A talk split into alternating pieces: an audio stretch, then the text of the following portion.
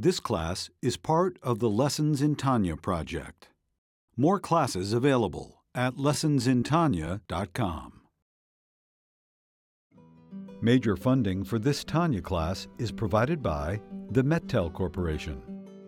Additional funding is provided by Tanya students like you.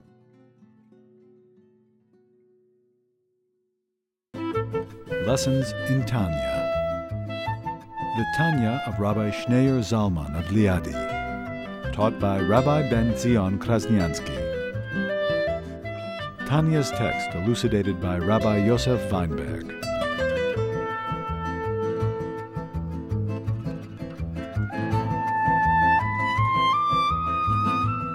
We are in the middle of chapter 50, page 754.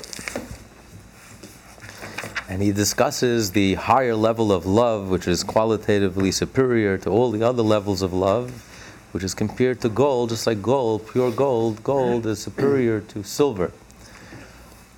And gold is something that's uh, rare and has a sparkling quality to it. And because gold represents, within love itself, represents the left side, the strength, the intensity. Gevura. Gevura, mistakenly, people think that Gevura means limitation, to limit. Tzimtzum, to limit, to narrow, to. But the truth is, Gevura literally means strength, intensity. It means not to narrow, but to focus and to concentrate, but to, it's a very intense powerful surge of energy. And therefore, since there's a powerful surge of energy, therefore, if you can't handle it, you have to be you have to make sure that the vessel is able to handle it. It's a very powerful. It's not like kindness, which comes gently and very soothing, but here it's a powerful, powerful surge of energy, and it's not for everyone. You have to be ready for it. You have to be ready to receive it. Otherwise, it can it could destroy you. That's why Gevura is the idea, that's where the idea of Tzimtzum comes from. That Gevura means it's, you have to limit, you have to, you have to define, because you have to make sure that the vessel is able to receive this powerful, intense energy. So this is the love that comes from the left side, which is Gevura, which means intensity, strength, power.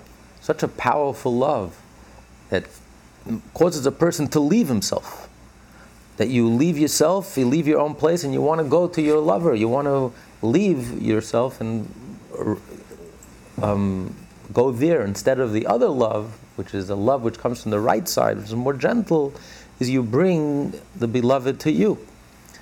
Here, you totally forget about yourself. You have such a love that it totally tears yourself away from yourself. And that's why it's compared to fire. Fire is intense, fire is powerful.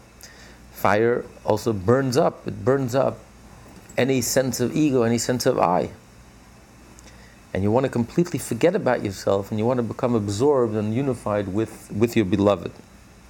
Just like the nature of fire. Fire leaps up even when you force it down. You have to hold on to it with, with the wick or with the wood, but fire is jumping up. It wants to be absorbed in its source and wants to completely forget about itself. It's completely egoless. That's the nature of fire. So he says when a person strengthens the fire within the soul, because every one of us has that fire. We have that pilot. But it's like coal. It's like fire, it's coal. It could be very dim.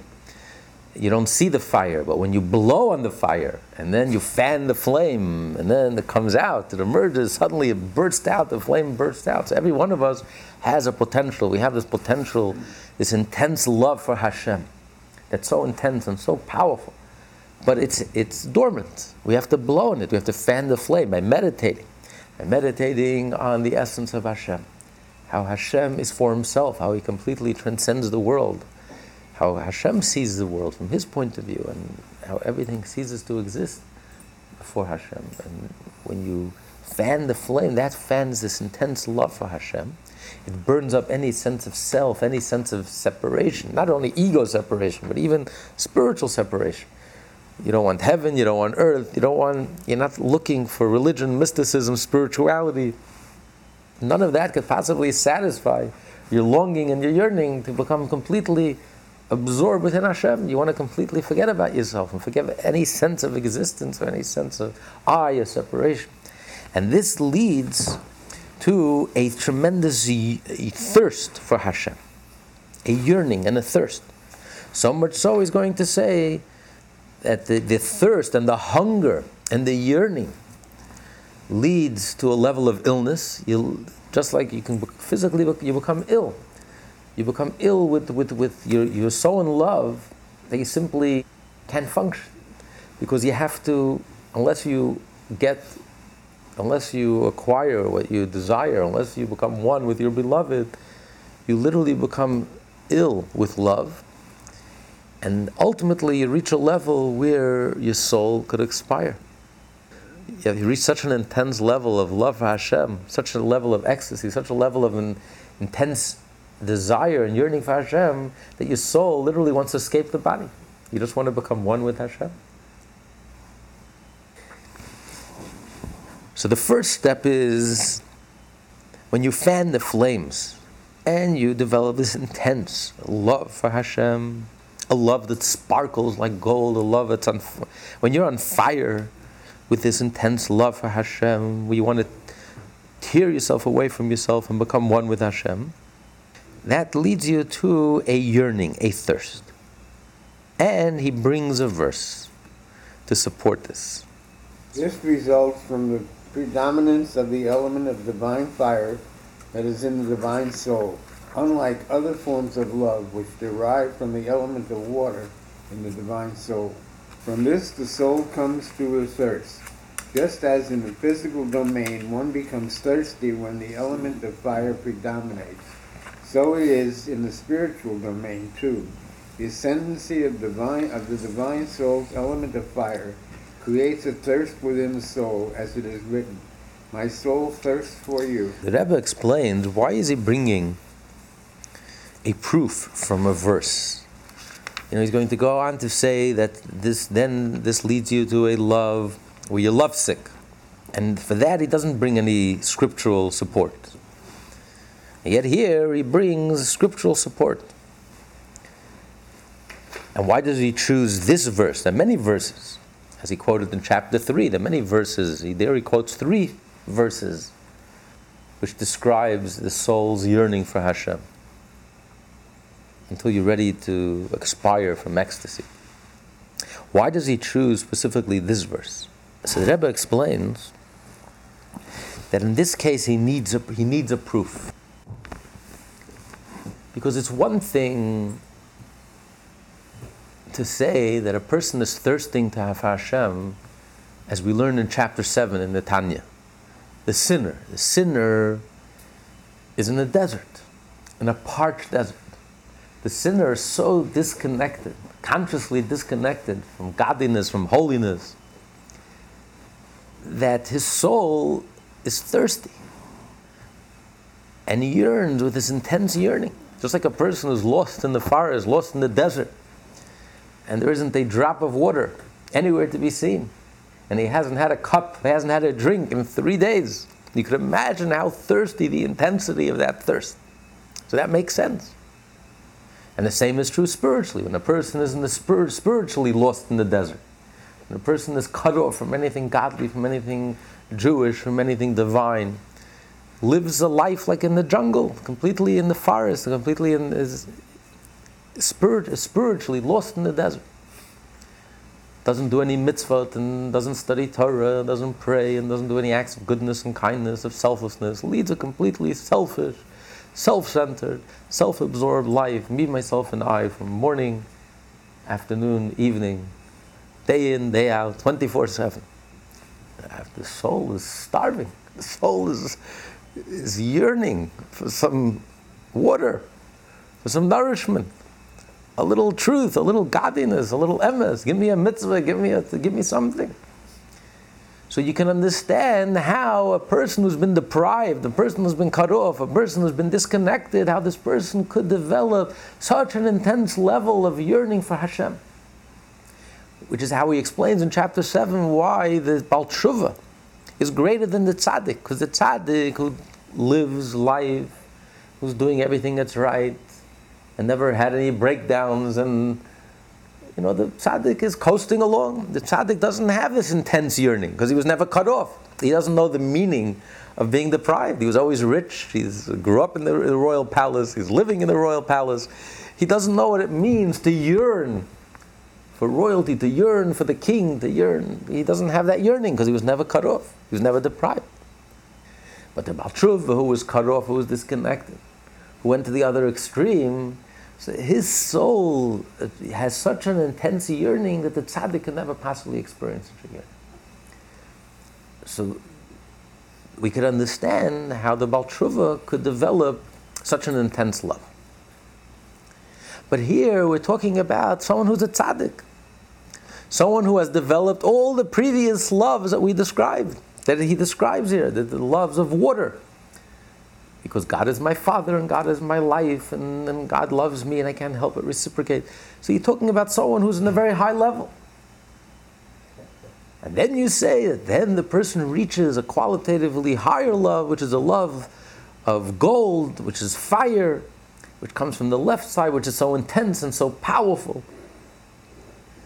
And this is a yearning, a yearning, an intense yearning that the person develops for Hashem, for God Himself question is, how can he develop such a love? He was never cut off. You talk about a person who's in a very high spiritual level, a, high, fully, a highly advanced person who's spiritually sensitive, who's spiritually in tune, his whole life is filled with holiness and light and godliness.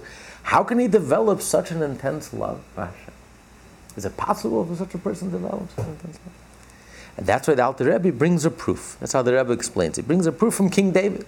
King David says, chapter 63 in the Psalms, he says, Mizmor David, B'yosef b'midbar Yehuda, a song for David when he was in the desert of Judah. And then he says, Keli ata I yearn for you. Tzam nafshi. My soul thirsts for you. Kam. My flesh yearns for you. So who are we talking about here? King David. We're not talking about a sinner. King David. And where was King David? In the desert of Judah. We're not talking about in the Sahara Desert. In the desert of Judah, adjacent to Jerusalem. So you're not talking about someone who's disconnected, who's so far away from holiness. You're talking about someone who's in Midbar Yehuda. He's in the holy in the holy place in the land of Israel, in Judah, in the land of Judah, right adjacent to the Jerusalem and the temple, the place with the future temple. And King David, and yet King David says, "My soul yearns. I have such a thirst for Hashem." So you see clearly from this verse, from King David's personal experience, that even a tzaddik could also reach this intense level of yearning for Hashem Himself. Why? Because when you realize that no matter how great you are, no matter how what a high level you've reached, you've reached the heaven of heavens, you've reached the you've actualized your potential, you've reached the highest level of spirituality and the highest level of consciousness. But then when you realize that in relationship to Hashem, it's nothing. It's as if it doesn't exist. It means nothing. Hashem is so much greater. Hashem transcends the whole world and the whole frame of reference of the world. And the highest and the lowest Hashem is all the same. We're so Hashem is so far, so beyond anything that we can comprehend or imagine. So then you realize that you're in the desert. That no matter how spiritually evolved you are, you are in the desert. You are in a parched desert. There's no water. As the Alter Rebbe would go into the Veikut and he would roll on the ground and he would become oblivious to his surrounding and he would say, Mi li Vashamayim, quote, quoting King David, Psalm 73. I, who do I have in heaven? And anything that's with you in the in earth I don't desire. The only thing that I desire is you yourself. My soul, my soul, my flesh yearns. Because even the highest spiritual level to Hashem is nothing. And therefore, even the tzaddik who lives, whose place is in heaven, not only heaven, the heaven of heavens, the higher Gan Eden, Gan Eden Elyon, the highest level of reward, of spiritual reward, the highest level of spiritual advancement and achievement and comprehension and experience, and the highest level of consciousness. But when you realize that compared to Hashem, it's all nothing, this leads the tzaddik to this intense, fiery, passionate love for Hashem that, that burns up any sense of I, any sense of separation, that causes you to leap outside of yourself and once and leaves you with a yearning and a desire to leap over any boundaries that separates between you and Hashem. You want to become completely nullified within Hashem. Not about me, my spiritual advancement, my religious, my higher levels of consciousness.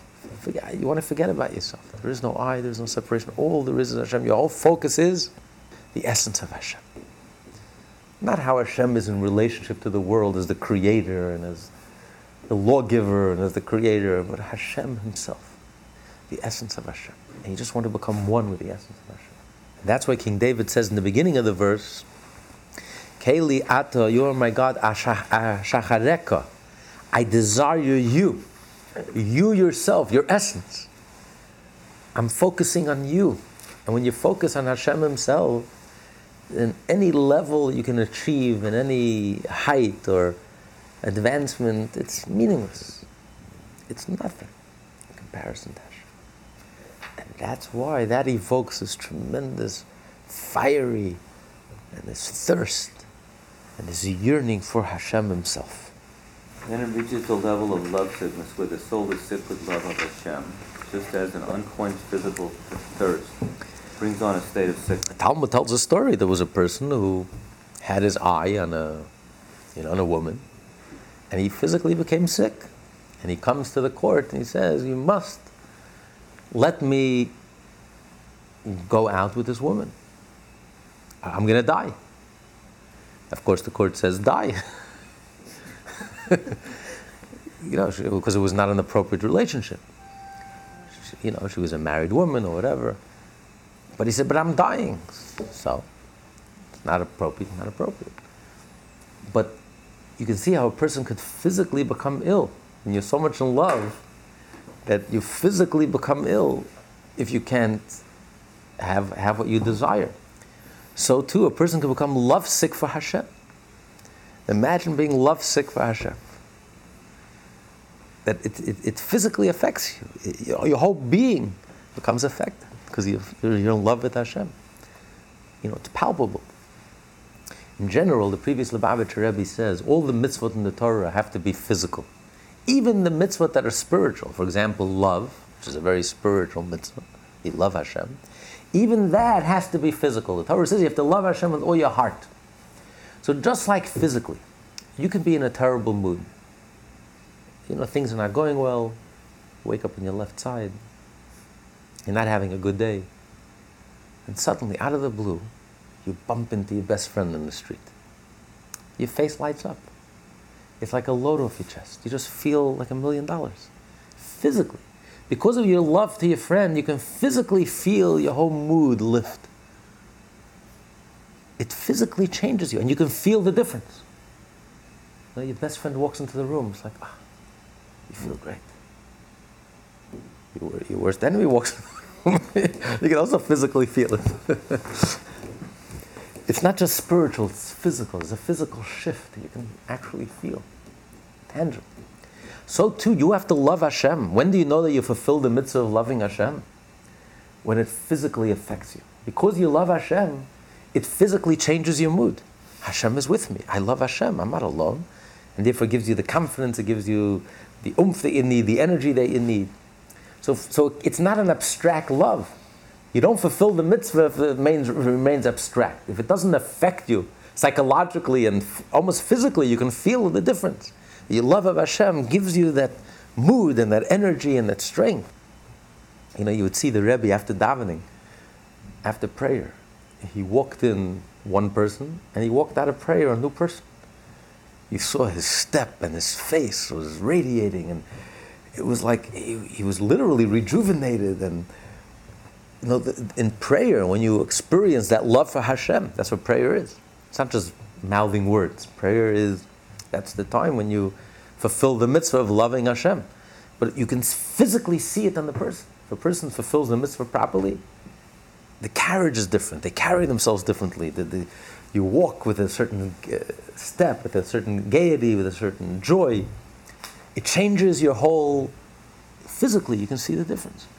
So too, this love, this intense love, this fiery love, physically affects you. You become lovesick for Hashem. And then, even one step further, then it comes to a virtual expiring of the soul, klot hanefesh, as it is written, and my soul expires, if not for the consequent contrary sensation of retreat and restraining oneself, as, explained further, the soul would literally expire. There's nothing holding back the soul.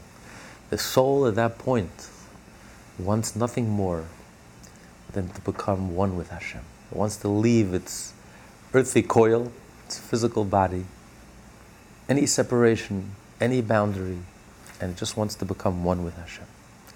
And the soul is in danger of expiring. This is actually what happened with Nadav and Avihu, the two eldest sons of Aaron, who are holier than Moses and Aaron. And it says they offered a fire, the Holy of Holies, and they expired in ecstasy because they experienced this intense love for Hashem. This fiery love that we're describing, it's exactly what Nadav and Avihu experienced. And therefore, their soul just flew out of their body, the soul just expired. They were burned, they were consumed.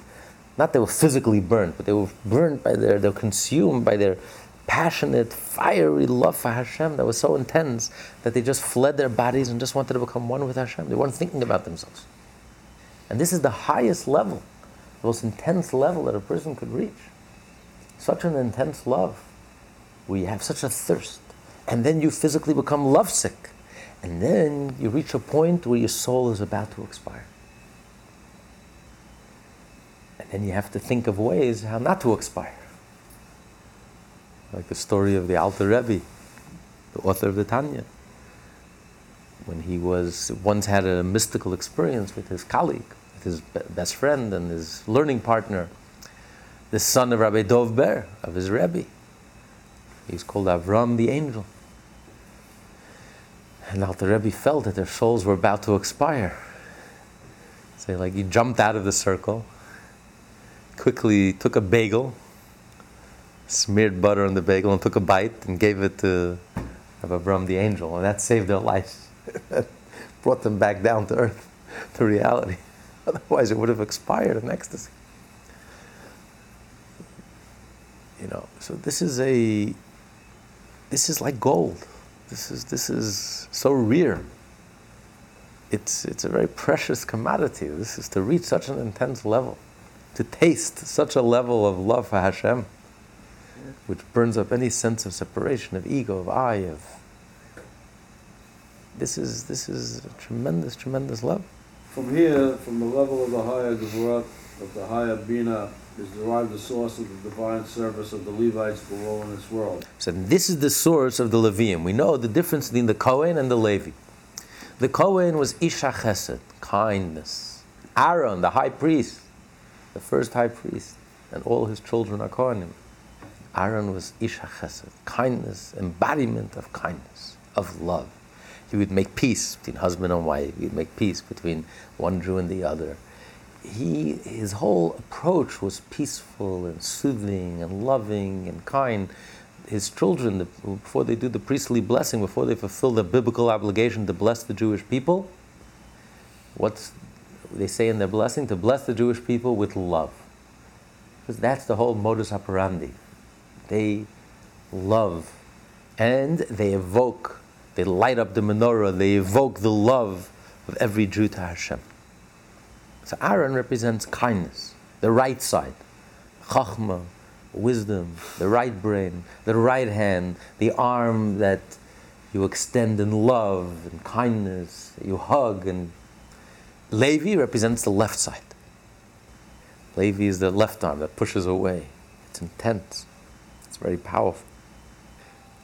Aaron, the Kohen, is the one who makes the Jew feel at home, makes the Jew feel comfortable, soothes you, heals you. Levi is the musician. He's the one who disturbs you, wakes you up. He's the alarm clock. He's the one who stirs your consciousness, who's demanding, who elevates you, who lifts you up, who pushes you to go beyond your limitation. Is intense, powerful. Seemingly, he's saying here that Levi, which comes from Gevura, the left side is superior to the right side, just like gold, which comes from the left side, is superior to the right side, which is silver. So Levi is superior to the Kohen. And yet we know for a fact that who is superior, the Kohen or the Levi? The Kohen. It says clearly in the Torah, the Levi is an extension to the Kohen. The Levi is there to help the Kohen. But the main, the main one, the highest level is the Kohen. And we find this also in the argument, classical argument, the arguments in Hillel and Shammai. Before Hillel and Shammai, with one exception, there was no real arguments. Hillel is the liberal, Shammai is the conservative. Hillel is the kind one. The word Hillel comes from illumination, light. Talmud says he was so patient, he never lost his temper. Hillel was so gentle and kind. Shammai was tough. The convert comes to Shammai, he throws him down the steps. Hillel takes him in. Teach me the whole Torah on one foot, one matter snap in your bite, sure, no problem. Hillel opened his arms. Shammai was tough, intense, powerful. Who does the law follow in the majority of cases? Hillel, because that's the approach. The approach is the approach of love, of kindness. The right hand is the predominant hand, not the left hand. A Kohen who's a lefty is disqualified from doing the service in the temple. You have to be a righty. Yes, physically, is that right? physically, yes. It's considered a defect. You have to be a righty. The Kohen is right. You have to approach Hashem with the right hand. So the same thing is with Hillel. The law is like Hillel. Because it's chesed, that's the approach. And that's the whole, whole Chabad approach. Hillel's approach. Aaron's approach. Loving, kindness, gently, bring everyone in. A lot of love, a lot of patience. But the truth is, it says when Mashiach will come, the law will change. The law will be like Shammai. The law is going to be like Shammai. Why? Because Mashiach will come, and that's how we're going to light the Hanukkah menorah. We're not going to light, not today we light the Hanukkah menorah like Hillel. The first night one, the second night two, and then we add increase each night. But the Mashiach will come, we'll light the menorah like Shammai says. The first night eight, and then seven, and then six, work our way down. Because Mashiach will come, the world will be able to handle the intensity of Shammai, of Gevurah. That's why he's, he explains that how can we say here that Levi is superior to the Kohen, bottom page 756.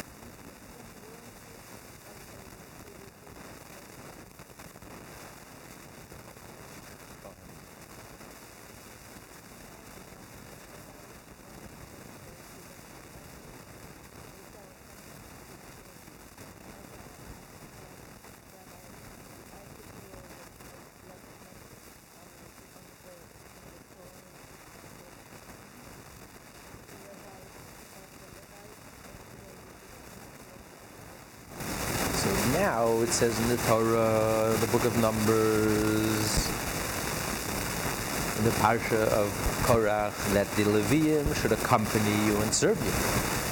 That clearly the Levites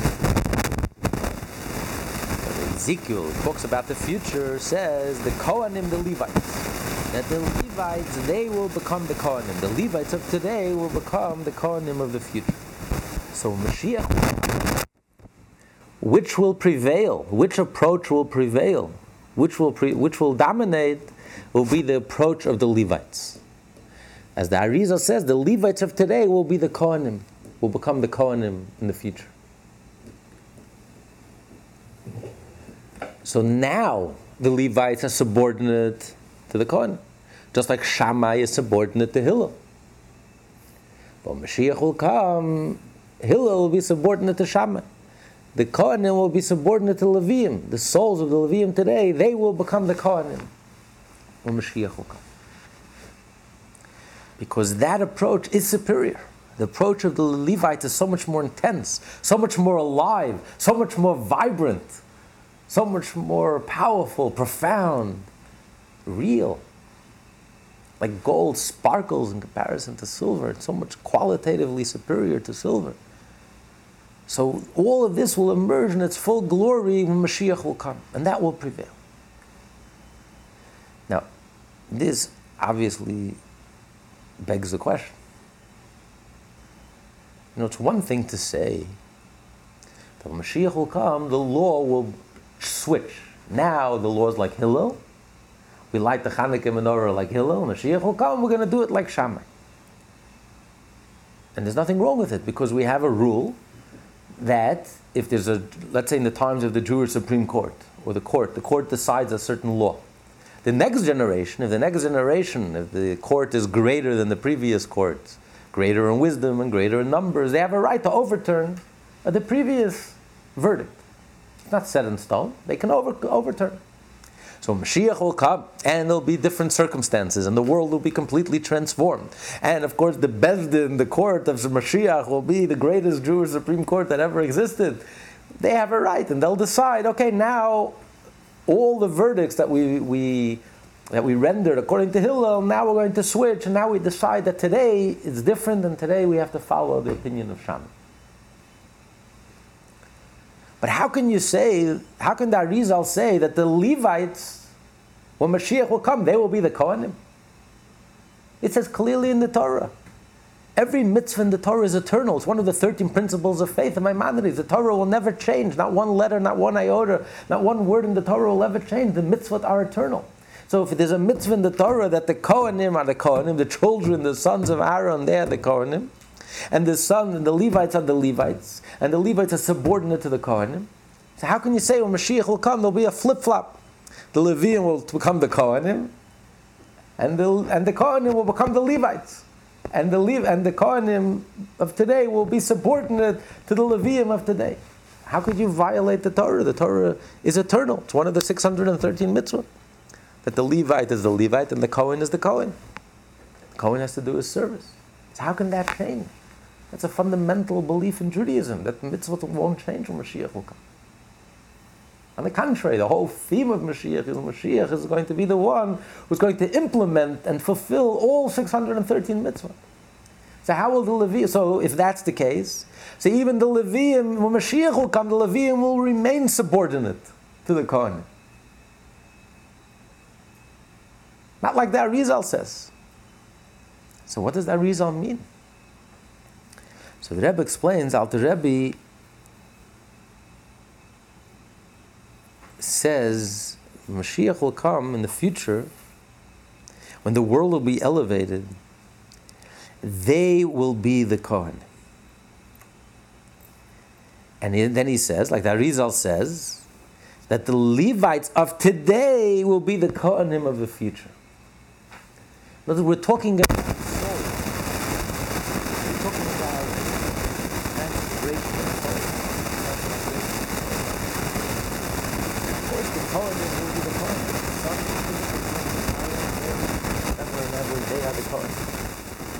But today, the souls of the Kohanim come from the right side, from love, from kindness. And the souls of the left side come in the form of the Leviim. When Mashiach will come, there'll be a spiritual switch. The Levites of today, the souls of the Levites of today, will come back into the bodies of the Kohanim. So yes, physically they'll be Kohanim, the sons of Aaron. But spiritually, they will be, there will be a switch. Spiritually, they will be the souls of the Levites of today. They will be the souls that come from the left side. They will switch from right to left. So yes, the Kohanim is always predominant. And the Levi is subordinate to the Kohanim. But today, the Levites are from the left side, and they are, and the left side is subordinate to the Kohanim, whose souls are from the right side. When Mashiach will come, there's going to be a spiritual switch. We're not talking about a physical switch. The Kohanim will always remain Kohanim forever and ever. It's one of the 613 mitzvot. That will never ever change. God forbid. That's not what Arizal said. Arizal is talking about a spiritual switch. That the Levites, the souls of the Levites today, will transmigrate, will come into the bodies of the Kohanim, and the left side, that will prevail, and that will be dominant. They will become the leaders, of the Kohanim versus the souls of the Kohanim of today who are from the right side, they will transmigrate and they will enter into the bodies of the Levites. They will be subordinate. The right side will, the Mashiach will come, the right side will be subordinate to the left side. So the left side is so much more powerful, so much more like gold is so much more powerful. Really, the love of fire is so much more powerful than the love of gold.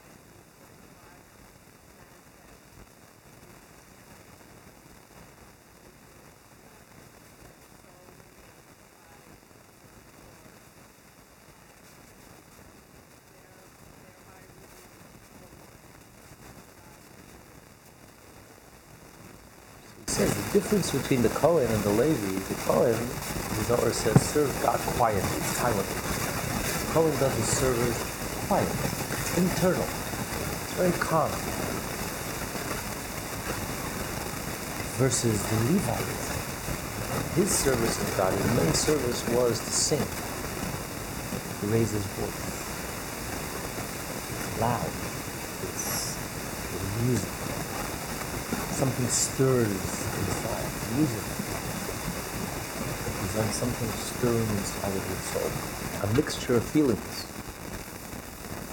There's yearning, there's joy, and then there's sadness, and there's you're running forth and you're running back, and and you're you're you're, you're in turmoil, and you're you're you're looking for something, and you're seeking for something, and you're yearning for something, and you're trying to change, and you're trying to.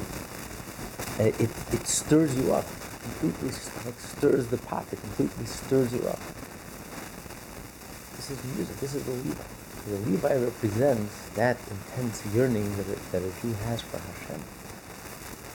That you want to forget about yourself, and you want to go beyond yourself. You want to, and therefore you, you, you cry out, you sing, and then you go back. It's a dance jumping back and forth. Well, the, the Kohen represents pleasure. Pleasure is something that's very quiet, it's very silent, it's very internal.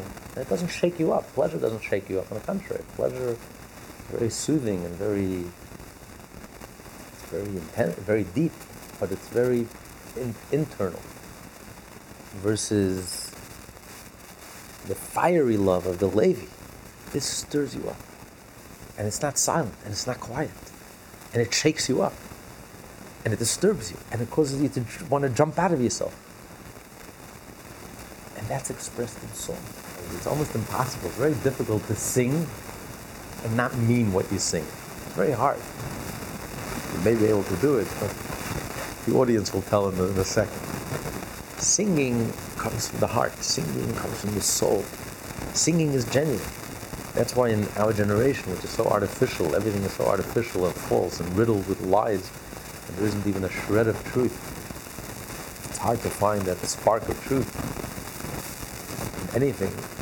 That's why the youth, uh, you know, they can't be separated from their music because they feel it's the only genuine thing. You know, and so when they're singing, at least they come across as genuine. You know, they're singing from their soul, from their heart. While everything else, all the prattle and all the noise, is out there. We're drowning in noise and drowning in words. It's completely uh, disingenuous. And that's the nature of song. Song is something that reveals something from within. Expressing the soul stirring and the soul, you know, it's yearning and it's you want to lose yourself and then you and then you come back to yourself and it's this back and forth and this dance and this you know, this joy and then this sadness, this withdrawal and then this jumping out, and and it's it's it's alive. It's something that's very powerful and very profound and very intense. So the Levite represents where Judaism becomes a song. So when you get into the experience and something stirs inside of you, you express it through song. So this is the the song of the Leviim, this was their whole service. Because internally, that's what they represent. They represent this Jew fanning the flame of that fiery, passionate, intense love that you have for Hashem, that yearning and that love sickness that you have for Hashem, and that desire to become one with Hashem and to lose yourself and forget about yourself and to cling to your, to your beloved. This is like the love that's described in Ezekiel which describes the angels, as explained in the Talmud, that the angels rush back and forth. They're running back and forth. That's what the Levite, that's what the Levite was, the spiritual leader of the Jewish people. He was the one who woke everyone up. He was so alive, so intense, so real. He was on fire. And when you're on fire, you can't help but be affected by it. When you stand next to a person who's on fire, you stand next to a person who's burning who's intense, whose life, who's experiences life on such a real level, who's living life on such a profound, real level, you can't help but be affected. it affects. The Levite, like enthusiasm is contagious. The Levite's fire spread throughout the whole Jewish people. He was able to affect with his music and his singing and his experiencing godliness on such an intense, fiery level. He was able to reach. Every Jew is able to touch everything because it touches you very profoundly. When you meet a person who's on fire and who's jumping and who's, wants to change and wants to grow, you can't help but be affected by it. The Kohen is much more abstract. The Kohen is very quiet. It's very internal. It's like pleasure. You know, on one hand, pleasure is even higher, but that's very quiet and very private. It doesn't have such an immediate effect. Uh, it has a more abstract effect. But the Levite, he's the fire. He's the, the he's the volcano that wakes everyone up and disturbs everyone around him and gets everyone to shakes everyone up and shakes himself up and shakes everyone up and disturbs you and creates this restlessness. That's a good teacher. That's what the Levite was the teacher. Well, who's a good teacher? A good teacher is someone who makes you hungry, who makes you feel restless, who gives you a yearning to learn. Suddenly you have a need to know and you have a desire to know and you feel parched and you feel hungry and that's a teacher. A teacher is not just someone who gives you information. A teacher is someone who teaches you how to learn, who creates you, who makes you into a student, who shows you how restless you are and causes you to be restless. And then everything that you learn, you gobble it up and you absorb it and it talks to you and it sticks with you and it stays with you. That's a true teacher. A teacher is someone who wakes you up, stirs something inside it, causes you to be restless, to want to change and even be open to radical change and to you know, seek the truth, and wherever the truth takes you. And this is the Levi. He's the musician. He is the one who sings. He's the singer. He's the one on, with a loud voice. He wakes you up. And when you experience life, the dance of life, and you see how real it is, and how it's profound, and how on fire the Levi is, and he's a volcano, you can't help but be affected. Sparks are flying like the chayas, the angels, bazak, like flashes of lightning, of light. It's exciting. It wakes you up. It has an effect on you. And then you want to, you want to change. You want to grow. You want to get out of yourself. You want to grow beyond yourself and stretch and push the limits. This is the effect of the Levi. The Levi is gevura. The Levi is intense. The Levi is powerful and profound. The Kohen has a whole different energy. The Kohen is quiet. The Kohen is pleasure. Kohen is wisdom. Kohen is love, kindness, soothing, calming. A whole different approach. Today, that is the predominant approach. That is the prevailing approach. Because that's all we can handle. Most people can handle volcanoes. it's too intense. It's too powerful. You know, everything has to be. But Mashiach will come, we'll all be able to handle. That's all we want. we want the deepest, the most intense, the most profound, the most genuine. We won't, we won't stand anything, any mediocrity, of any dumbing down of any. We want the real thing, the real McCoy, the authentic, the genuine. Mashiach will come, the Levi will come. The souls of the Levi, Leviim today will transmigrate into the bodies of the Kohanim and they will predominate, while the souls of the Kohanim will transmigrate into the bodies of the Leviim when Mashiach will come. Okay. It is impossible to explain this subject clearly in writing. Yet every person with a feeling, with a feeling heart, who has a, who has perfection of, of heart, who is understanding in that he uses his faculty of Binah and intelligent in grasping a subject by using his faculty of chokhmah, and delves deeply to attach his mind and understanding to Hashem by using his faculty of dat, to find the goodness and light concealed within his intelligent soul, each according to his capacity. So he's saying it's hard to put into words. You're talking about a raw experience that's hard to put into words. Can't, difficult to put it into writing, and even not in writing, even to describe it. Because unless you experienced it, unless you've tasted it, it's hard to describe. You have to experience. He says a person who's a profound person, a person who's a deep thinking person, a person who has worked on himself and has meditated and reflected and had, had, had, had experiences in developing a love for Hashem. And a person who reached this level and had experienced the level of love which comes from gold, which comes from the left side, comes this intense, powerful love, he'll know exactly what I'm talking about. But other than that, it's hard to put into words. You have to experience. Not whatever you say. As much as he's describing it, he says it's you're talking about something that's beyond description. You just have to feel it, you have to experience it. And if you experience it, you know exactly what I'm talking about. And and he adds, continue, one is affected. One is affected in one way from one type of meditation, and one is affected in another way by a different form of meditation. All roads lead to Jerusalem, but there's many different paths. You know, what affects one person, what excites one person, is not what will reach another person, excite another person. Because you're talking about the heart, and especially you're talking about the inner heart. You're talking about very subtle, subtle.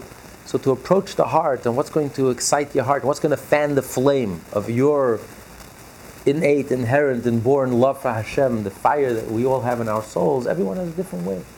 So the meditation is going to inspire you. It's not going to be the meditation that inspires someone else. But if you experience this level of love, this intense level of love, you, have, you physically love sick for Hashem, and you've experienced such a thirst and such a hunger, such a thirst for Hashem, until you feel like your soul is about to expire, this is something you have to experience. You can't describe it. Someone who never experienced it won't know what you're talking about. The truth is, most people never experience such a love. Not only a love for Hashem, in the, in the physical world, experience such an intense yearning for something, such an intense desire for something, such an intense love for something. I mean, in today's society, you don't even know what the meaning of love is. You don't even know what love looks like, period. Real love. I'm not talking about puppy love or infatuation, or childish love. Here we're talking about real love. It's not even discussed in the culture what real love is. But uh, let alone this level of love, this intense level of love, this, this love we are on fire. It's, it's, you can't describe it. You have to experience. And anyone who experiences it knows exactly, knows exactly what, what we're talking about. But there's one caveat. Prefacing this meditation by fear of sin, the fear of doing wrong by sinning, in order to become utterly removed from evil, holding oneself from doing any wrong, to avoid your transgressions is opposing between you and Hashem. Hashem forbid. In other words, whatever form one's excitement for love of Hashem takes, one must first be totally removed from evil. Okay, so the only thing is, in order before you reach this level of love, first you got to clean house. You can't bring the gold and even the silver and into a schmutzige place. First, you got to clean house. When you have an environment, a clean environment, then you can invite the king in.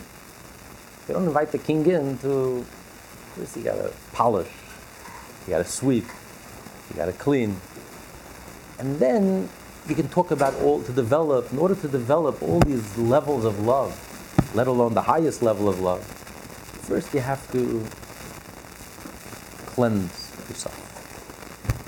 Because sin gets in the way, sin obstructs. Sin clogs you, clogs your heart, doesn't allow you to experience these levels of love, doesn't allow you to access it. Yes, you're born with it, it's innate, you have it inside of you. We all have the spark, but you can't fan the flames. There's something covering the coal. You can't, on one hand, pour cold water on the coal and then blow on the coal and wonder why there's no fire. You're blowing, but on the other hand, you're pouring cold water. You're extinguishing the flame or you're covering up in the flame. Sin diminishes you, diminishes your spiritual strength. It doesn't allow the soul to emerge, it covers up. So, first, you have to remove all the obstacles, you have to clear the way. Once you have a clean slate and you remove all the obstacles, now you can develop. Yeah, I created an environment in which all these sensitivities and all these very profound feelings that we have to Hashem could be developed. But you can't love Hashem and at the same time love worldliness, as all the great rabbis say. You can't, these two loves don't go together. Why can't they have it, why can't they have it all? I love Hashem on Shabbos, and I love something else on Sunday. Why? Why? You know, Saturday night I love uh, this, and Shabbos I love Hashem. For some reason it doesn't work. It doesn't go together. You know, it's it's it's all consuming. You love or you don't love. It's real or it's not real. You can't compartmentalize. When I'm spiritual, I'm spiritual. Shabbos, I'm spiritual. But then I change my hats, and then I become something else. You know, you could change hats. In the, in the material world, in the external world, you can change hats all day. But in the spiritual world, it doesn't work that way. You can't just switch hats, change hats, just flip channels. Today I'm this, tomorrow I'm that. It doesn't work. This is real. Where are you at? You really have a hunger for Hashem? How can you have a hunger for Hashem when your heart is elsewhere and your mind is elsewhere?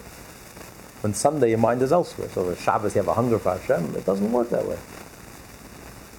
If you have totally removed any obstacle, and then you're totally focused on Hashem, then you can develop this all-consuming love, this consummate love, this passionate love. And it's real. And it's you. Because this is from within. It's real. You have a yearning. You feel restless. You feel dissatisfied the status quo. You want to jump out of yourself. So it's not, it's not time bound. It's not something that's external. It could be compartmentalized. This is you. It's coming from the inside. It's coming from your deepest depth. So you can't be well. I'm this on one day and I'm something else on another day. That's that's if you're artificial. But if you're genuine, if you're real, you're 24/7. You're consistent. You're the same person. You don't change. So if you're talking about developing a real love for Hashem, a real relationship with Hashem, you can't wear two hats. You can't switch gears and, you know, it doesn't work. Unless you use it. Or you're talking about the genuine love where you become lovesick, where you're on fire.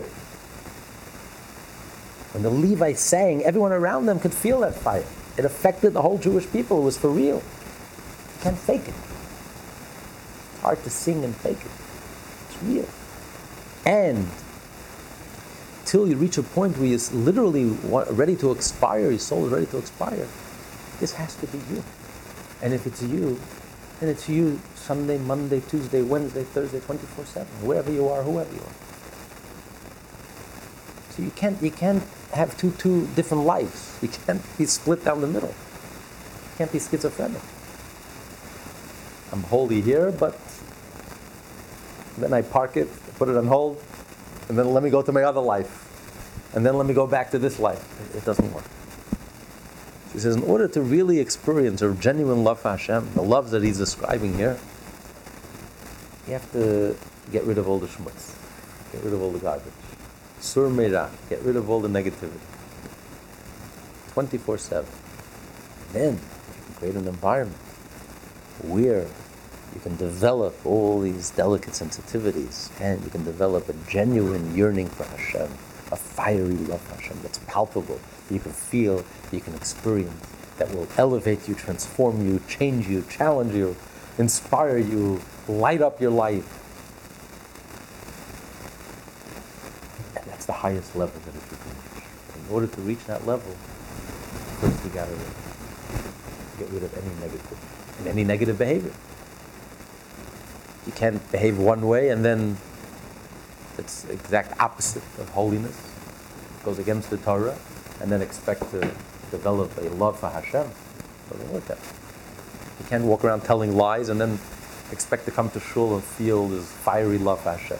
He told a lie. How can, how can you love Hashem? It doesn't work. You can't go around slandering someone and then stand in shul and fire away. It doesn't work.